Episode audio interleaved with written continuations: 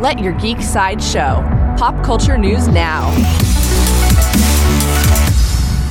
Hi, this is Susan, and here are your daily geek headlines.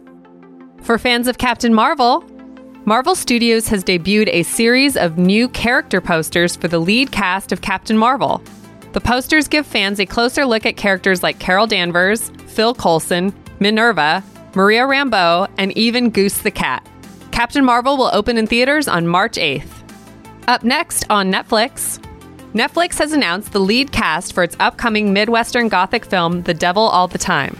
Marvel Cinematic Universe actors Chris Evans and Tom Holland are set to star in the film that spans two decades of drama and involves serial killers, a corrupt sheriff, and a preacher. The Devil All the Time does not yet have a release date.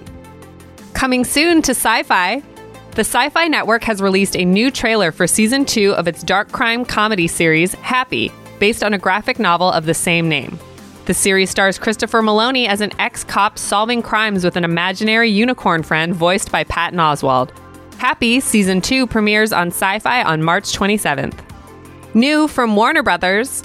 According to Variety, actress Anne Hathaway is set to star as the Grand High Witch in Warner Brothers' upcoming adaptation of The Witches.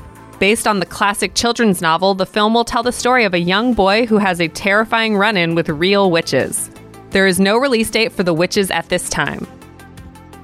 This has been your daily Geek Headlines Update. For even more ad free pop culture news and content, visit geeksideshow.com. Thank you for listening, and don't forget to let your geek side show.